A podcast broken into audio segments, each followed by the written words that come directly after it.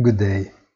As the markets keep zigzagging, spurred by the absence of negative news more than the presence of positive ones, PepsiCo first opened the week announcing declining results, but well above expectations, benefiting from a COVID-19 diet driven by TV and sofa. However, the beverage giant stated that it is impossible to anticipate the guidance for the current year to date. Visual flight again for a while in this case.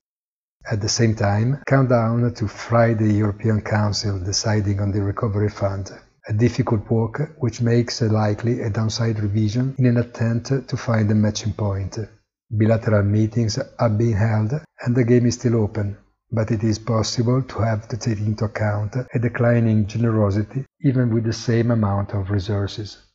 Before leaving, we dare to hazard a higher personal estimate than the market consensus of the Chinese trade balance to be released today in the very early morning, and that's according to our stubbornly supported thesis. Have a nice day, and please visit our site easy-finance.it.